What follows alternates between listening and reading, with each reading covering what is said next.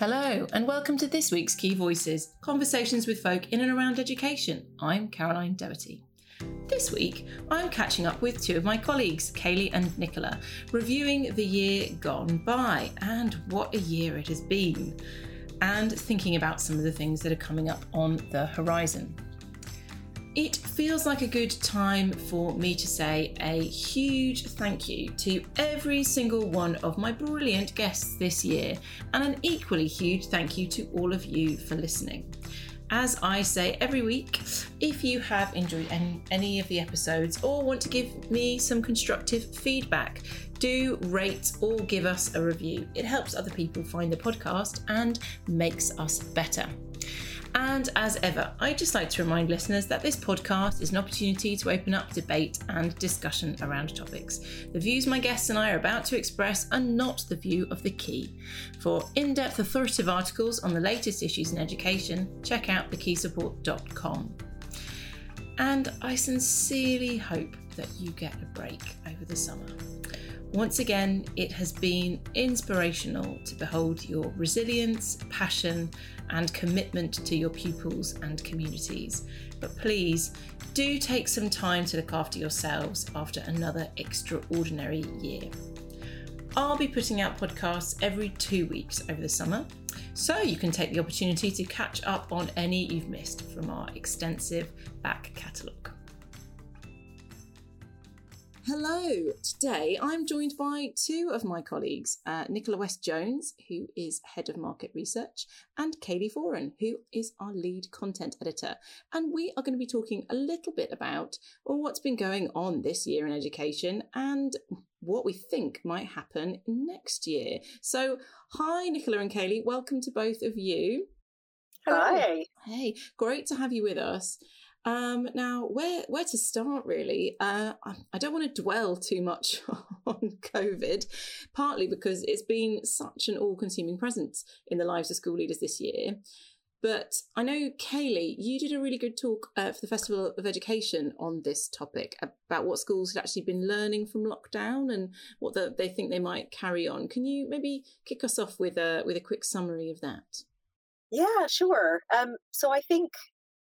I think once schools got past the initial mania of figuring out how to work, both with skeleton provision in school and kids learning at home and the kind of constantly evolving situation there were some really nice things that schools took away from the remote learning and lockdown process that I think will carry on and continue to be things going forward.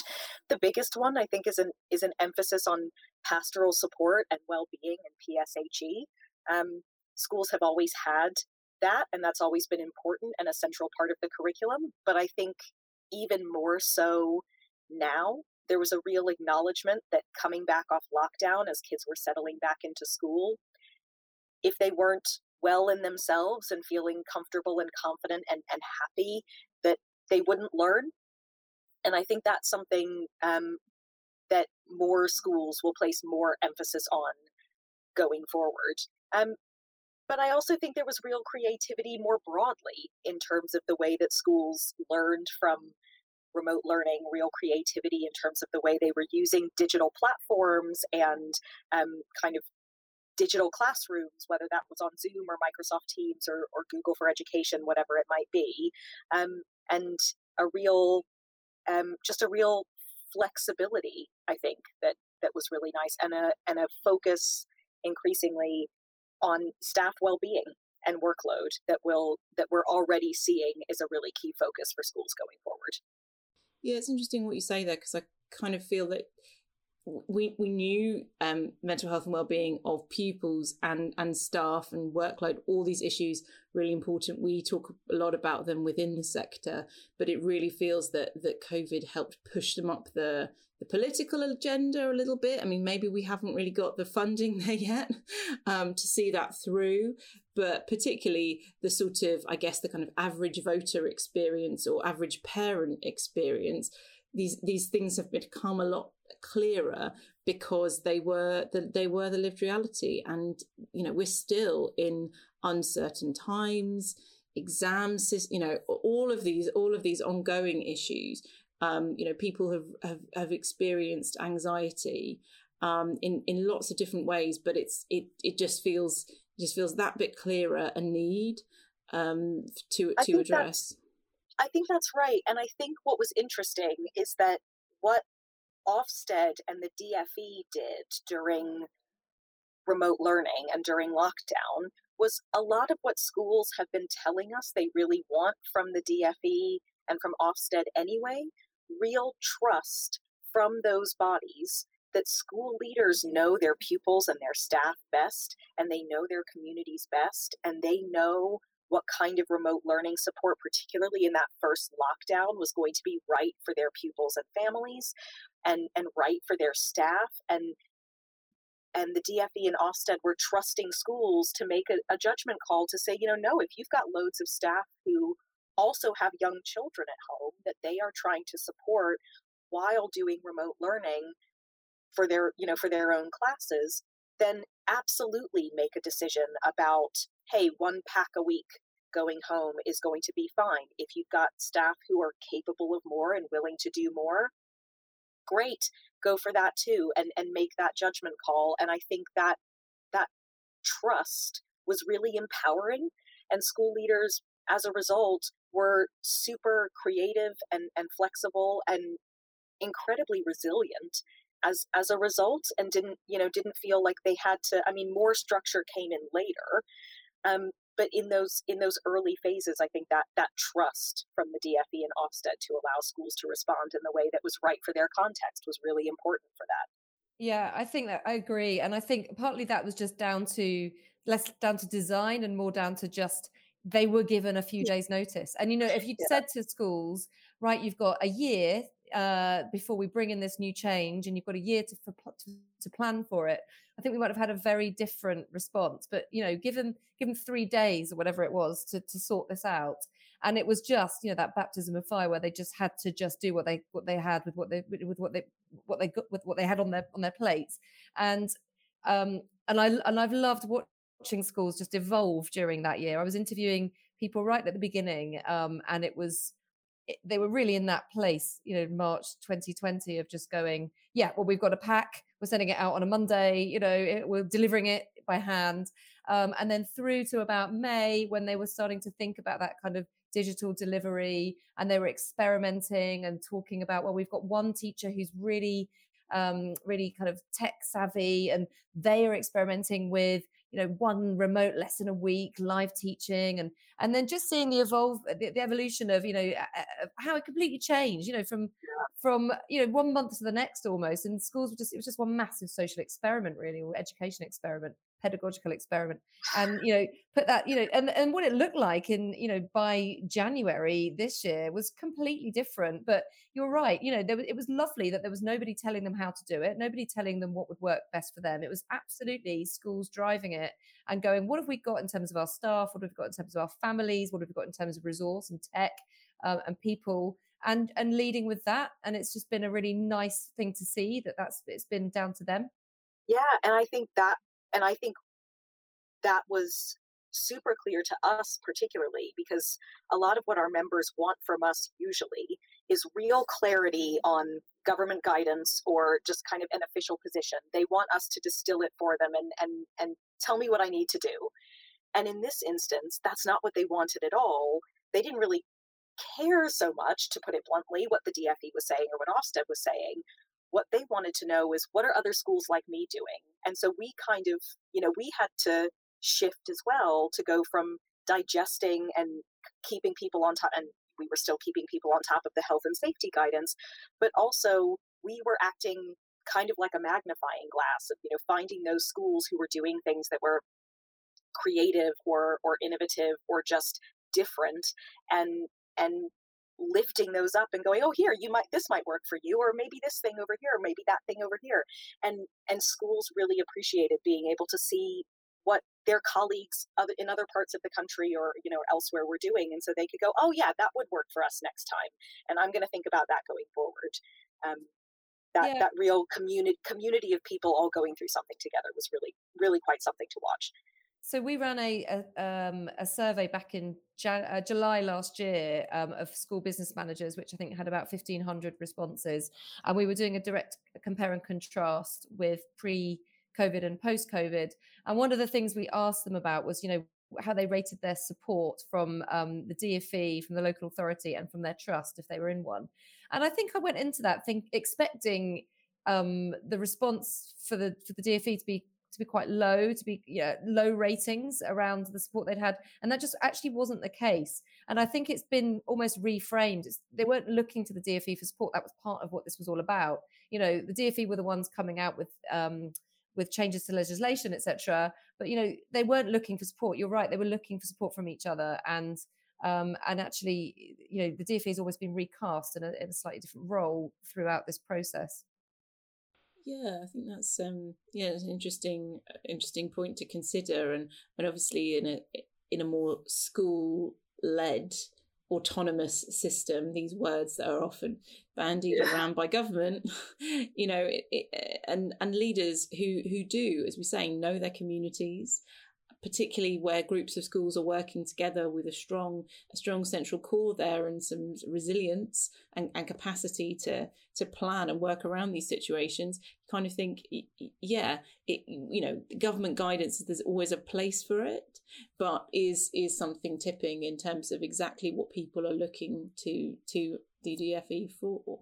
I think that's a really interesting point there. And just wondering, you know, I wish we were having this conversation when we felt confident that necessarily remote learning would be a thing of the past, but we're discussing this in mid-July, and you know, I'm sure a lot of people are struggling under the weight of burst bubbles and bubble closures, thinking, is it going to get any better as we kind of quote unquote learn to live with the virus? It sort of feels that it's going to be patchy, whereas we're talking about periods of you know, a more consistent picture across the system in terms of whether schools were largely operating remotely with some children in, and you know, this sort of patchy re-entry into the new normal. What are people starting to think about now? I mean, Kayleigh, you mentioned Ofsted a little bit there. What kinds of things are people thinking about going into September, would you say, from your kind of conversations? I think that there's still a bit of a concern to that sort of remote learning point, especially with the government's new guidance for schools, where, you know, bubbles don't necessarily have to burst, but individual pupils here and there may be self-isolating through the autumn term, and, you know, we don't know how long for. I think there is still some concern about how you make remote learning work when you've got individual kids here and there. I think it's almost easier when whole classes are closed or whole year groups are closed.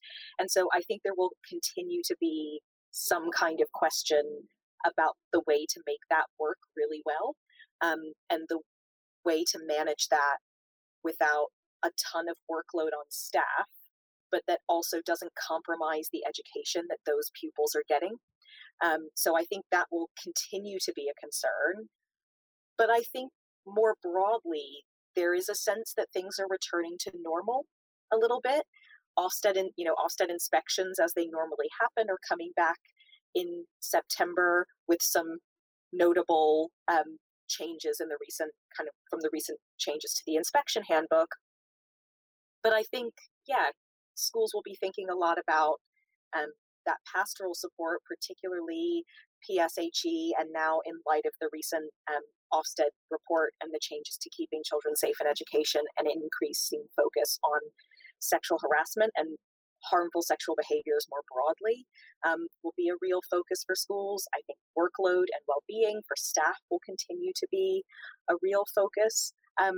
But also really flexible, like to that workload and well-being point, really flexible CPD and a more personalized approach to CPD that takes into account where individual members of staff are, and a refocus, I think, on the strength of your curriculum. I think it's easy to forget that, you know, the announcement of the new Ofsted framework precipitated this huge wave of schools rethinking or revisiting the strength of their curriculums and putting all of this work into review.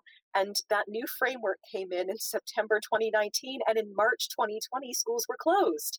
And now there's all of the implications of, I don't want to say lost learning, because it's not, we're not filling a bag, are we? But that time in class that kids lost, and that time with their teacher, and, you know, thinking about the curriculum you have to cover and the progress that you need to help pupils make, I think there will be a real refocusing on the strength of the curriculum, and this really high quality teaching will be the highest priority, I think. Yeah, I would totally echo that, Kayleigh. I mean, if you just think about, you know, I imagine very few schools back when the Ofsted inspection framework was launched were in that position where they were kind of good to go with it.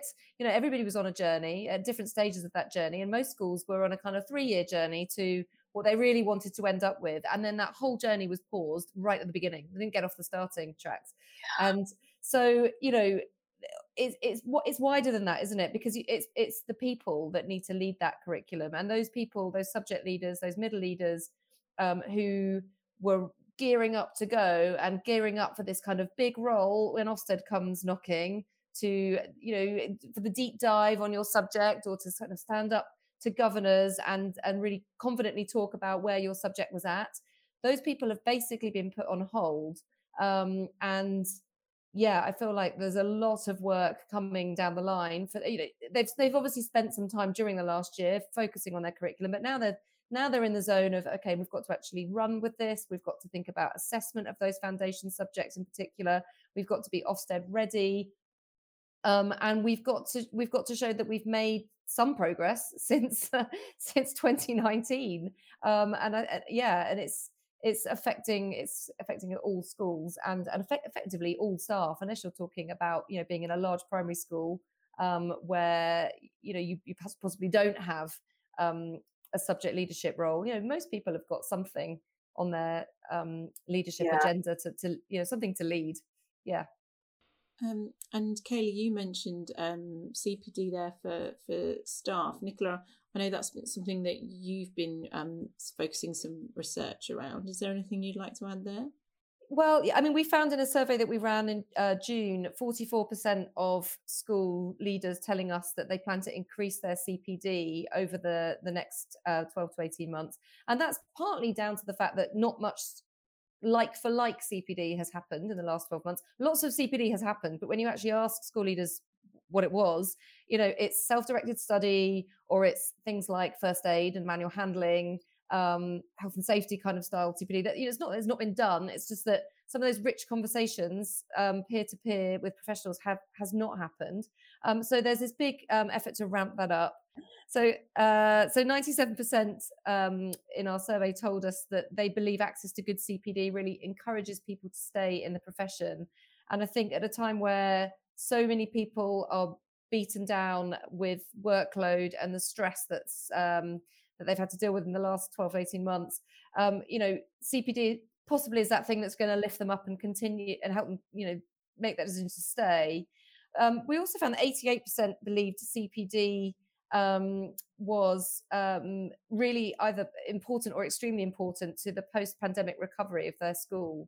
And I think this is interesting. You know, this is something that's leaders and teachers have not had to deal with before. They've not had to, you know, everyone's used to dealing with, okay, we've got a certain cohort in this class or in this year group or across the school, yeah, maths is dipping here and we can address it. But, you know, trying now to make sense of the data across your school in terms of where to focus the effort really involves this absolutely forensic approach to data and testing. I did an interview with somebody the other day who had a really slightly creepy but interesting way of seeing it. They were saying, you know, they'd like to invent some kind of AI tool on a test so that a child could be almost tracked in terms of their eye contact and in terms of how much time they would spend on each test question, which would be a proxy for the teacher then saying, aha, even though they got there in the end, they spent a disproportionate amount of time on this question. Or, you know, they might have answered 18 out of 20 and got 18 out of 20 correct. But actually, the two that they didn't get to answer, they spent half of their 20-minute allocation on those two questions. And it's that's going to help leaders and teachers to understand, where do we put the effort? You know, it's not just we need to sort out maths. Is it we need to sort out, you know, shape, space and measure? Or what is it specifically that these children haven't learned? And, you know, so much of the curriculum, teachers have done this absolutely valiant effort to carry on teaching throughout the pandemic. But the learning is the bit that we're now kind of realizing, maybe that didn't quite happen. You know, it's only one, you know, teaching and learning is, you know, is absolutely two equal parts. And if the teaching is brilliant, but the learning hasn't quite happened because you've not been able to do all of those things around differentiation and assessment for learning, it's really hard for teachers to know where to put the focus. So yeah, CPD around that. Is, I think, is going to be really interesting and integral to that recovery. Yeah, and I'm interested. We're all of us governors, and obviously we work on content and materials for governors as well. Do you think there's anything in particular that governors are really focusing on at the end of this very kind of long year? Anyone got a sense there? I think one of the things that's been really hard as a governor and from talking to other governors is that governors struggle at the best of times to develop the amount of context they need to have a really deep understanding of what's happening in their schools and to be able to put some of these little things that they hear in meetings into a wider context. And that's totally understandable because governors are volunteers and they're not in school all day, every day, and that it's not their job to be. But this has been such a bizarre year and things have been so different from what they normally are that I think one of the things that's slightly daunting for governors is figuring out how you make the best decisions possible and help your school leaders to make the best decisions possible when you don't have the information you would normally have, you don't have the data points you would normally have. You might have some data points that you would normally collect, like internal assessment stuff, but there's a ton more information sitting behind each one of those data points. Each one of those data points is a child who's had an exceptionally difficult year and a teacher who's had an exceptionally difficult year. And how do you distill all of that and pick out what's really important and what's really salient? And that's really hard. And unfortunately, you know, we've struggled with this, you know, as the key, because we would love to help, but every school is its own unique ecosystem. And it's really hard to pull out those national trends and to kind of see what's happening across the board, and it really does sometimes just take people in a place in a time having sometimes really long, complicated, detailed conversations to build that understanding, and that can just be really scary and really draining, I think, for, you know, for governors and for school leaders. It's just hard.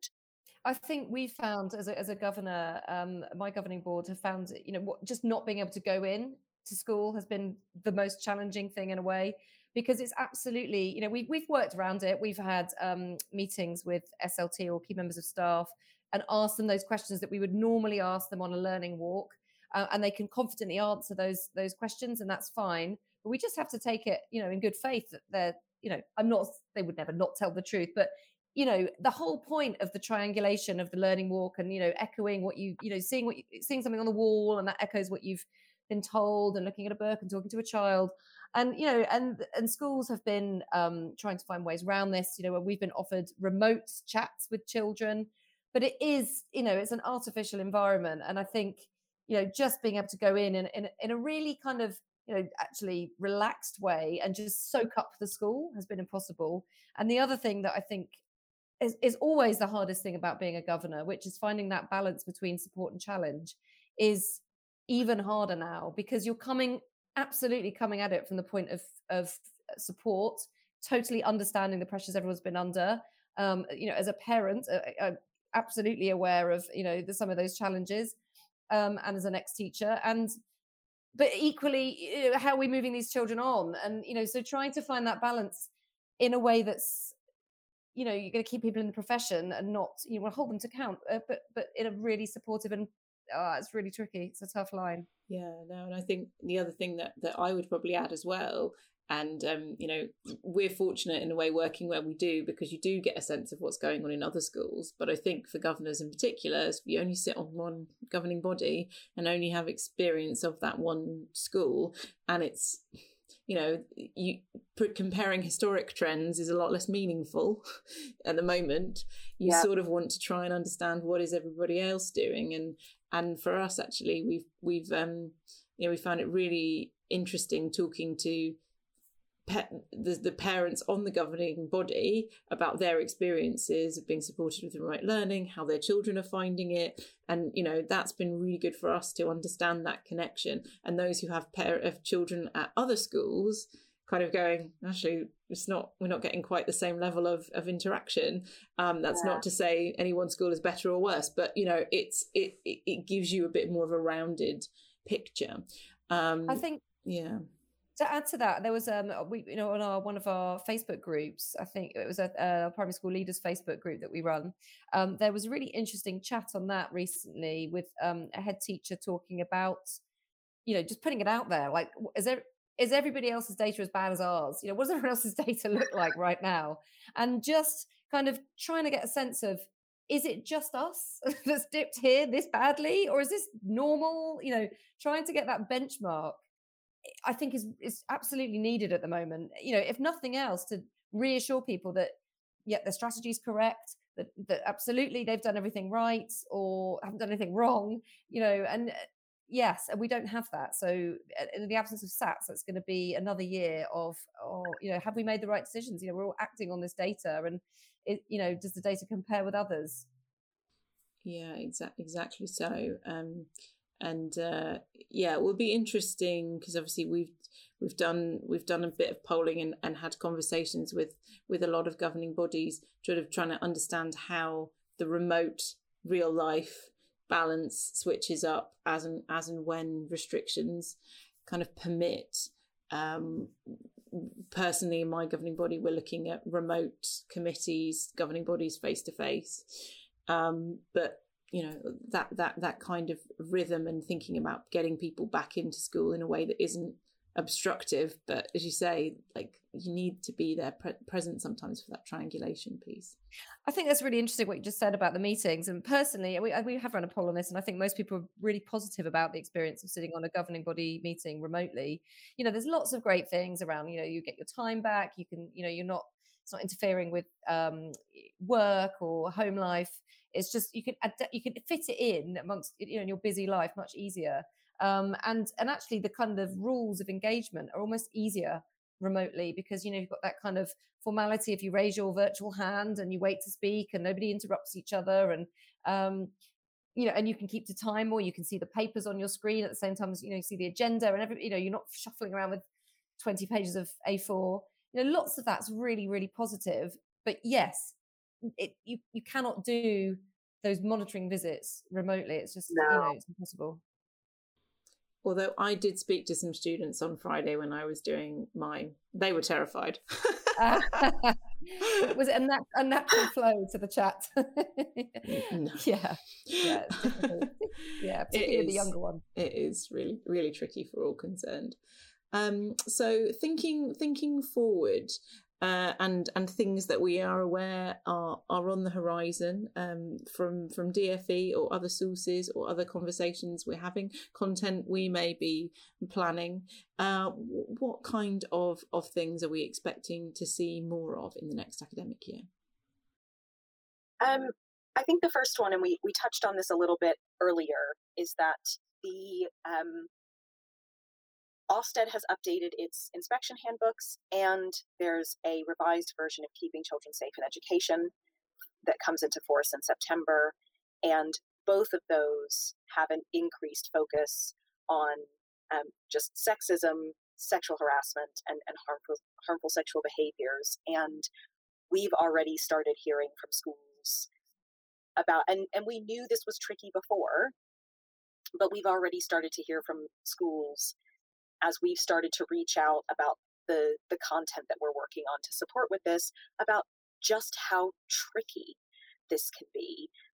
Designated safeguarding leads and school leaders more broadly are put in this position where they're having to deal with these incredibly complicated, deep-rooted challenges and find, you know, swift, fair resolutions to these incidents. And a lot of this stuff, a lot of, you know, what came out really strongly in the Ofsted report, a lot of the bedrock of this challenge is societal. It's not just in schools. And so these things are really hard to shift.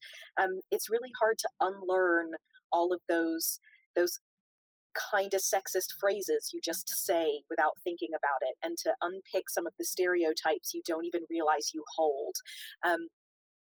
And those things are really difficult. But what's been great is that following that Ofsted report, I think there was a real sense from the sector that of real deep engagement with it, and a real purposeful thinking about how schools can move forward and start to create that or strengthen their whole school, this whole school culture that Ofsted is recommending. And there's a real openness to saying, yeah, actually we haven't nailed this. We haven't got it right. We don't quite know. And we are working at the key on kind of a package of guidance to help with that, both from a behavior perspective and from a kind of staff training and awareness perspective. But I think that will be a much more a much stronger focus in the year to come, and not just because it's, you know, there's now more of it in keeping children safe, so you kind of have to. I think it's a much deeper engagement than we have to, so we're going to pay it lip service or we're going to write it in a policy. I think it's much bigger than that, which is good to see. Yeah, and you know, there's parallels, I guess, with the anti-racist absolutely work as well. That, you know, it's trying to build something that we haven't experienced or seen necessarily ourselves. So, you know, it will be iterative, and people will need to learn and share from each other. I completely agree. You know, we're at the beginning of a really long journey, and I say that as a lifelong feminist. It's really depressing to think we are at this beginning. But my 8-year-old daughter said to me the other day, and it really took me by surprise when we were talking about the World Cup, and you know, the first time the team have been in the final for 55 years, and she said, "No, mummy, that's the men's team. The women's team have done it." You know. And and of course that's come from her brilliantly feminist class teacher, but brilliant, you know, and I've noticed the BBC, and, you know, they've now, you know, we now talk about the men's final. I mean, you know, that's not happened before. I've never seen men's final written anywhere. It's the final. That's true. There's so many little things you did that just seep in, and, you know, it's absolutely not on the heads of teachers to be kind of, you know, changing the language. But, you know, if as these things change in society, you know, we will be chipping away at this. I just, you know, obviously we've got to hope it doesn't take you know, many more decades, but yeah, there's two things. There's that, there's the everyday language and the everyday sexism and racism that that, you know, is everybody's responsibility, and then there's that wider issue of sexual harassment and sexual abuse and the other things experienced through that everyone's invited campaign has thrown up, and those two things are, you know, related, but it is absolutely, this is on the school's agenda, that latter issue for sure. Yeah, I think what's been really encouraging and it is how vocal kind of the sector itself has been in a lot of this. So kind of in, you know, groups of educators like BAME Ed, or there's groups of LGBTQ plus educators, and, you know, these bringing together these diverse voices in the education sector have helped a sector which is in its leadership, overwhelmingly white, and overwhelmingly male, actually, predominantly straight, or cisgender, or what, all of these things that we can. It's helping them see what true engagement looks like. One of the things that was really great is as we were developing our content around LGBTQ plus inclusion and and anti-racism work within schools, we created resources that were designed to help give staff space to learn or unlearn things, and schools are recognizing that as a step, as an important first step, kind of educating, and it kind of ties into that CPD point, doesn't it? Like this is an important first step that you have to take, and writing it in a policy or writing it in your SDP is not enough, and everyone sees straight through that anyway. So it doesn't actually matter if it's written down on a piece of paper somewhere. It matters if you're giving staff and pupils the space to have these discussions and to talk about these things and think about these things. It matters that you're engaging with your community on these topics. And there's been really fantastic modeling in the sector about how to do this really well. Mm-hmm. And as you say, it's that commitment to learn alongside the community and saying this isn't about us having the answers. And schools are places of learning and education, and that's absolutely as it should be. Anything else that we think is going to be? We've talked a bit about curriculum and the kind of return of Ofsted inspections. I suspect funding might be something. It seems like the government are going to make some adjustments potentially to the national funding formula to make it easier for trusts to understand where their money comes from and how much of it they get. The first stages of the national funding formula absolutely made things more transparent for maintained schools, which is great, and for individual academies, which is also good. But within trusts, if you've got schools in multiple local authorities, you've still got multiple funding formulas and multiple different sets of factors that you're dealing with, which can be really confusing. And so it seems like there will be some movement there, and I wouldn't be surprised if there's further, if it goes further than that, because the recent National Audit Office report has thrown up some interesting points for the DFE to consider about the balance of how much funding goes where and how the national funding formula has moved funding around between the most well-off and the least well-off areas in the country. So I think there will be broader movement there. Yeah, and I mean, just generally speaking, I don't want to bring it back to catch up, but that's going to be. We ran a survey again in June time, and majority said that the catch-up fund is just not sufficient to pay for everything that they need to do, and yeah. that's coming on the against the backdrop of funding issues. So yeah, I think the whole thing around catch up is it does cost money, as we know, and Kevin Collins, quite rightly in my opinion, to maybe not to stand down because it would have been brilliant, but to make a big point out of this, it does cost money. Guess what? To really to level it up, that's a member of staff working, a trained member of staff, preferably within your school, who knows those children, who knows the wider context of the families, who's not on the end of a remote virtual experience, but actually knows those children and knows their capabilities in other areas, knows what their handwriting looks like, knows them as a person. To take those children aside and have the physical space to do that, because that's the other thing. It's even if you have the staff, if you have this surplus of staff covering off this kind of these lessons, you still need the space to do it, and that's before you even get into social distancing. How many schools have these extra ante rooms or these little extra classrooms that can take this? It's just it's expensive, and yeah, the budgets are going to be absolutely.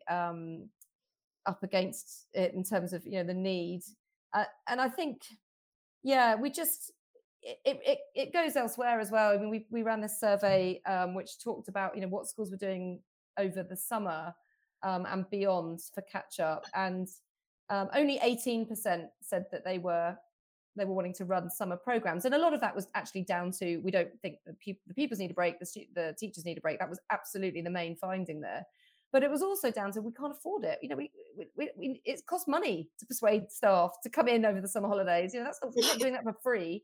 No. And similarly with extending the school day, and we found 75% are absolutely not in September, and we're considering extending that school day by, you know, even a 20 minutes here and there, because guess what?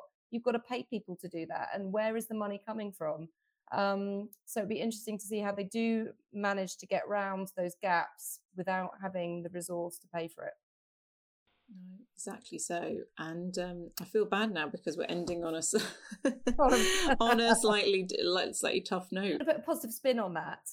And I think this is a positive spin. I think the fact that school leaders are not forcing children to do extra homework over the summer holiday, or not forcing them to come in over the summer, or not asking them to, you know, come in at 7:30 in the morning on, you know, this is all for them. This is about mental health and respect for their teachers and respect for their pupils. And I think that voice has come through really loudly that, you know, this is not an exam factory. This is not about getting people to where they would have been before. You know, this is about human beings. And I think that is a real vote for, you know, these are people we're dealing with and not machines.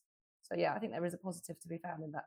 Hear, hear. Yeah, yeah. And of course, there will be the seemingly inevitable fallout of exams and the provisions made this year.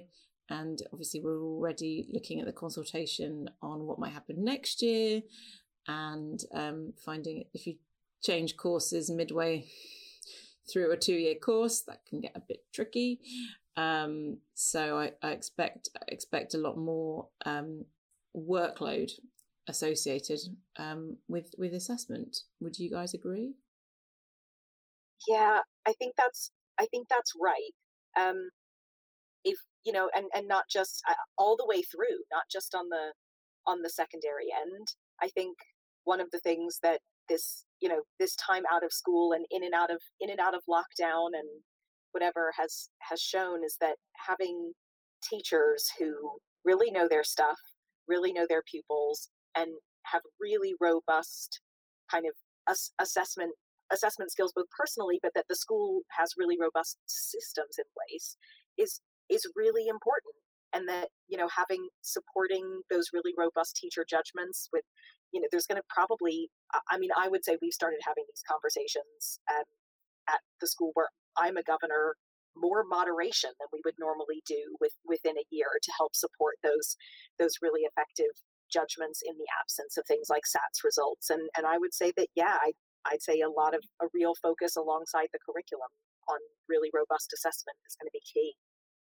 Yeah, and I think, you know, upping the frequency of it as a sort of measure in case of, you know, future absences from schools, you know, having something more regular, potentially lower stakes, that it's, you know, kind of swinging back in the other direction from, you know, not doing lots and lots of data drops to actually thinking, well, yeah, how do we get some real quality? We kind of sure we know where these children are if they don't have mocks or if they don't have exams. So it'd be interesting to see how that one develops. Anything you'd like to say to our listeners before we close out? I mean, just a massive, massive thank you, actually. You know, it's, I you know, education is one of those topics where everybody's got a voice. Everybody's been to school, so everybody has an opinion. You know, everybody can talk about their own school days, their own teachers. If you've got kids, you can talk about that. You know, but unless you've been there and done it, you know, I'm sorry, but your opinion, in my opinion, you know, is less valid. You know, I think these the teaching staff, the support staff, you know, the office staff, the premises staff, the school leaders leading everybody, the trust leaders pulling it all together. You know, it's been absolutely phenomenal, and you know, we thought last year was bad. You know, we'd been having this conversation this time last year, we would have kind of, you know, we were wiped our brow and, you know, said, wow, what a year. But you know, there's been a whole other year on top of that, you know, 4 months we were in last year, you know, and during that time, we've had the bubble system, we've had the lateral flow test to deal with, we've had, you know, third wave, we've had, you know, it's just unbelievable. It's been relentless for these people. And I just think, you know, everybody deserves a massive break. I really hope they get it. I really hope that, you know, I think the government, you know, absolutely right to publish this guidance with plenty of time before the end of term for schools to get their ducks in a row for September on things like the bubbles and systems and testing. And I really hope that they have a huge break. And I just, you know, a massive thank you to everybody involved. I really second that. And if I might, because we've talked a lot about teachers and teaching. I think it's probably worth a mention of the absolutely critical support staff in schools, without whom I'm not entirely sure how any of this would have worked. The number of school business managers and premises managers and you know, everything in between, who have made staggered pickups and drop-offs work, who have made on-site testing work, who have made the logistics of 15 pupil bubbles and then 30 pupil bubbles and year group bubbles and all of this stuff work, it's been an absolutely heroic effort. And just a massive well done and thank you. And the cleaners. Yeah. Oh, the cleaner. And the children. It's not fair, the children. and actually the parents. We need to thank the parents too. Yeah. Indeed. Well, my turn to thank both of you for taking the time to talk to us today, and thank you very much for listening. Key Voices is produced by The Key, giving education leaders the knowledge to act. Members of The Key for School Leaders can access hundreds of articles on the latest issues in education at thekeysupport.com. And please tell us what you think of the podcast. Rate, review and subscribe, or email me at caroline.doherty@thekeysupport.com with your thoughts and suggestions.